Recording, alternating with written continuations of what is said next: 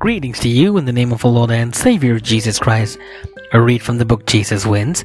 Today's devotion is entitled His Peace. Luke chapter 2 verse 14.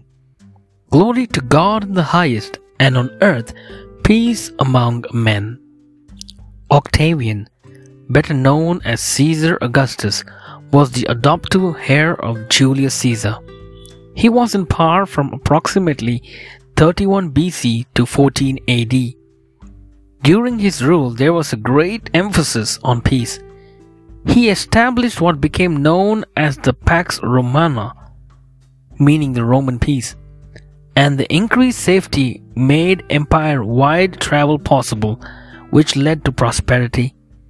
He was venerated for this achievement. When the angels came to the shepherds announcing the good news of the birth of the Savior of the world, the heavenly choir sang about the peace that the Messiah was bringing, not just for Rome, but for the whole world. This is not the type of peace that merely means no war or no trouble.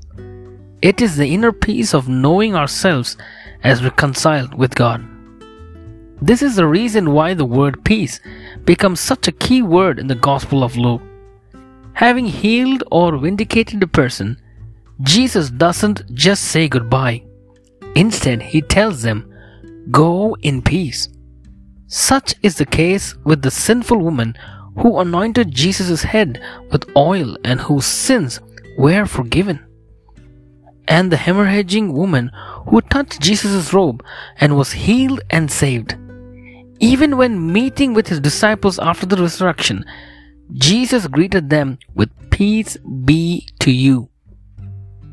Paul, Luke's traveling companion, also spoke often of the peace we have with God through Jesus Christ. When the angels appeared to the shepherds, the song of the heavenly choir provided the answer to one of the most important questions for human beings. How can we live in peace when there is so much trouble around us? Are you in need of inner peace? Jesus is the answer. There is nothing more paralyzing than a soul in turmoil, and I am so thankful that the Savior offers the ultimate alternative peace with God. Years ago, I read a beautiful adage. I do not know the author. That became very much a part of my faith walk. Peace is not the absence of trouble, but the presence of Christ. May the assuring presence of the Savior of the world bring peace to your heart today and every day. Let's pray.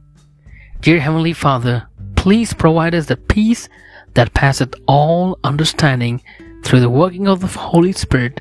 In the name of Jesus we ask. Amen.